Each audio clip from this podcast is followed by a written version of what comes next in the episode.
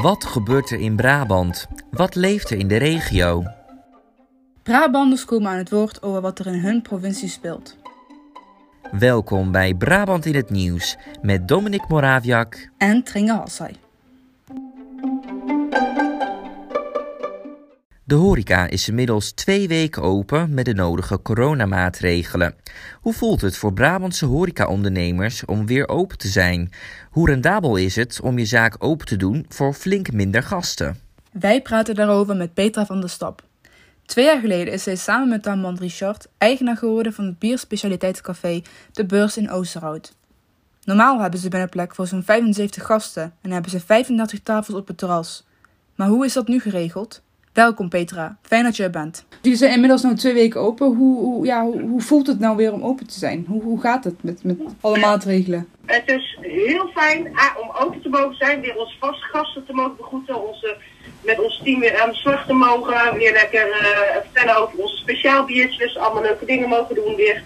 Eh, ja, het is natuurlijk wel met handicap. De mensen moeten anderhalve meter eh, aanhouden. We, we hebben we- twee mensen, er kunnen vier mensen aan de tafel. De tafel hebben we wat vergroot tot anderhalve meter zodat er ook echt vier aan de tafel kunnen zitten. En verder ja, is het een beetje, eh, wij proberen onze mensen daar op een vriendelijke manier op aan te spreken van goh, dit zijn de regeltjes. En eh, als u zo vriendelijk bent, wil zijn om, om, om die op te volgen, dan komt dat goed. Maar ja, we zijn gelukkig geen stapcafé. We zijn echt een zitcafé, een praatcafé, waar mensen gewend zijn eh, om bij elkaar te zitten. En nu is dat geldt dat hetzelfde, alleen staan de tafels wat verder uit elkaar. En ik heb van die, van die scheidingswandjes gemaakt en zo. Dus, En hoe gaan de gasten daarmee daar- om? Nou, over het algemeen eh, hebben wij een, eh, best wel een, eh, een, doelgroep. eh, een, groot gedeelte van onze doelgroep is best wel over de 50, zeg maar. En eh, die vinden het heel fijn en veilig gevoel bij ons. En de ene zegt van, oh, dat is ook een beetje gek als je binnenkomt, al die schotten. En de ander zegt, jeetje, dat heb je goed opgelost. En ja, we werken zelf ook met bescherming, dus mondkapje of een gezicht, ja, gezichtsmasker, zeg maar. Zo'n zo'n petje met een, zo'n plastic in voor je gezicht. En dat doe ik eigenlijk omdat wij gewoon wel de service willen verlenen. En daardoor dus min- minder, dan minder dan een halve meter eh, bij, bij de mensen ernaast staan. En eh, ja, om hen ook de veiligheid te garan- garanderen. En uiteraard ook voor ons personeel. De ene die kijkt er wel tegenaan van ja, ik vind het een beetje raar eruit zien. En de andere vindt het wel heel, eh, ja, heel veilig gevoel. Dus we zijn er wel mee bezig, zeg maar. Merken jullie een eh, verschil in hoeveel tijd gasten nu doorbrengen in jullie café of op het terras vergeleken met voor de coronatijd? Ehm, niet echt, moet ik zeggen. Ik merk wel dat ik een, groot gedeelte van een echt wat oudere doelgroep, dus eh, ja, dan heb ik mensen boven de 70, die zien we niet zo snel meer. Ja, die zijn gewoon wat voorzichtiger. Ja. Eh, en dat bedoel ik niet allemaal natuurlijk, maar ja, we hebben best wel, eh, best wel eh, een, een, een, een grote doelgroep voor, qua leef- leeftijd. En er zitten ook wel, wat- wel wat eh 70-plussers bij. Mhm. En die zien we dan wel echt wel eh, met name minder, zeg maar. En de jeugd, ja, de jeugd die heeft nog zoiets van, ja, ja, maar wij, wij hebben nergens last van. En die hebben ook niet zo heel veel last van. Maar ja, toch moeten wij toch voorkomen dat, dat, ja, dat het beeld gewoon, eh, dat wij schetsen, dat het een veilig beeld is. En voor, voor zowel jong als oud. Dus eh, jongeren nemen die coronamaatregelen wat minder serieus. Zij gaan er wat eh, makkelijker mee om dan ouderen. Ja, die zijn toch gemakzuchtiger daarin. Ehm, maar die zijn, als je dan even op aanspreekt, dan hebben ze wel begrip voor de situatie. in ons geval. Ehm, ja, dan spreek ik wel echt uit ons café. Want als ik bij mijn collega's, eigenaren van de, van de cafés, van de, ja, de stapcafés, zeg maar, die hebben daar veel meer moeite mee. Zeker als er wat alcohol in de man is. Ja, dan zijn ze echt wel moeilijk. eh, te sturen, de mensen. En dan willen ze dus ook niet meer zo goed luisteren. En dan Ja. houden ze die anderhalve meter in acht en gaan ze wel dansen en te dicht bij elkaar. En ja, dan is het heel, dan, die, die spelen echt wel politieagentje. En in Mhm. ons geval is het gewoon, eh, ja, mensen luisteren meestal gewoon, omdat ze toch aan de tafel zitten. En dan vraag je of dat ze vriendelijk even wat ruimte willen maken. En dan zeggen ja, twee mensen mogen bij elkaar. En dan zitten aan de andere kant van de tafel weer twee. En zo kun je toch een beetje gezellig bij elkaar zitten en dan toch de regels in acht nemen. Als we even terugblikken op maart. Jullie zijn nog eh, niet zo lang eigenaar van het café. Maar jullie horen ineens van de overheid dat jullie binnen een uur dicht moeten. Wat dachten jullie op dat moment? Ja, dat was, eh, ja, daar hebben we nog heel wat over, over moeten lachen achteraf. Want dan denk je, ja, het is bizar dat je binnen een uur dicht moet. Dat vind ik echt belachelijk. Ik ben, zag er natuurlijk aan te komen. Ah, heel de wereld sluit om je heen, dus jij gaat ook een keer dicht. En eh, dus, eh, ja, dat zat er aan te komen, maar zo abrupt vonden wij echt belachelijk. Met name voor de restaurants. Die dan lekker in eten zitten eten. Sorry, uw toetje krijgt u niet, want ja, u moet nu wegwezen. Ja, heel bizar, heel bizar. Toen jullie dicht waren, in die periode, hebben jullie toen hulp gekregen van de overheid?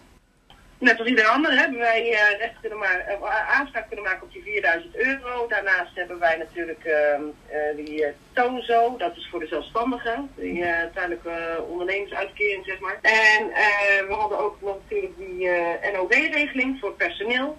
Dus krijg je een deel van de personeelskosten vergoed. ja, daar hebben wij uiteraard wel aanspraak op gemaakt en hebben we ook gekregen.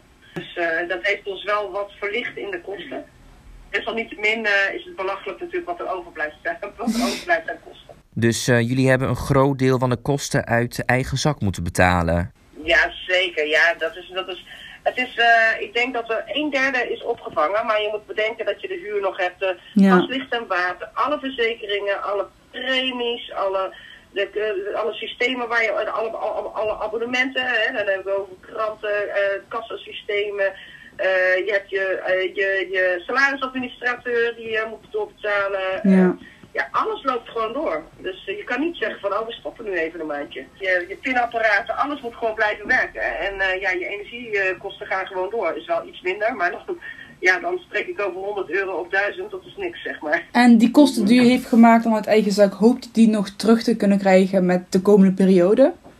ik denk dat we dit jaar uh, een jaar voor niks gewerkt hebben, zeg maar. Dus we kunnen waarschijnlijk wel kostendekkend werken. Dus, uh, maar ja, het betekent wel onderaan de streep dat je niet heel veel verdiend hebt. Ook hadden wij natuurlijk meerdere evenementen op de planning staan die allemaal niet doorgaan. Waar ook geld in geïnvesteerd is. En uh, ja, dus dat is ook allemaal heel jammer dat dat allemaal wegvalt. Maar ja, het zijn allemaal weer extra kostenposten en minder inkomsten. En ja, 30 man in een café. Ja, als je er normaal gesproken tussen de 75 en de, en de 150 binnen hebt in het weekend, ja, dan is dat toch wel even, is dat eh, toch wel even vervelend. Gelukkig hebben we nog een grote ras dat we nog wat omzet kunnen draaien.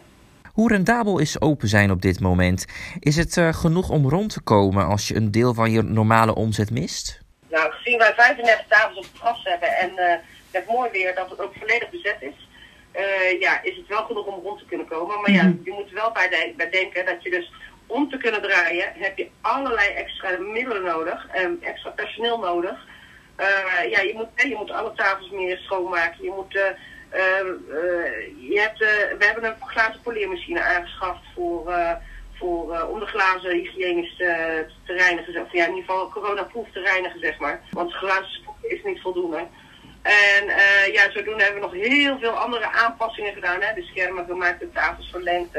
Ja, daar zit duizenden euro's in. Dat is wel eventjes werken om er weer bovenop te komen. Maar gelukkig, ja, nogmaals, als het maar mooi weer wordt, komen komen wij er wel. Vanaf 1 eh, juli komen er weer versoepelingen. Wat uh, verwachten jullie daarvan? Hoe zal het uitpakken voor jullie? Ja, ik, uh, ik weet dat Horeca Nederland een versoepeling heeft aangevraagd. Hè, dus die, die anderhalve meter minder in acht hoeven nemen. En binnen de horeca, zodat ook wat de kleine, kleinere cafés iets meer ruimte hebben. Ja. En omdat het heel moeilijk handhaven is vanaf, voor, de, voor de ondernemers, hè, dat ze minder politieagentje moeten, moeten spelen. Dus ik hoop dat daar wel iets in komt. Ik ben er wel bang voor dat het afgewezen wordt. Onze uh, premier erg voorstander is van de anderhalve meter, denk ik niet dat het gaat gebeuren. Maar jullie mogen straks wel meer gasten in jullie café ontvangen, dat klopt toch? Ja, klopt. Wij kunnen volgens de maatregelen, dus uh, de anderhalve meter in acht nemen, zeg maar, kunnen wij ongeveer maximaal 50 personen binnen. Dus jullie gaan er wel op vooruit vanaf 1 juli? Nee, vanaf 1 juli gaan wij met 20 mensen vooruit, ja, 20 gasten vooruit. Petra van der Stap, horecaondernemer uit Oosterhout, vertelde hoe het is om in deze tijd je café open te houden met alle coronamaatregelen. Dankjewel Petra. Nou, uh, graag gedaan. En dit was Brabant in het nieuws voor nu. Graag tot de volgende keer.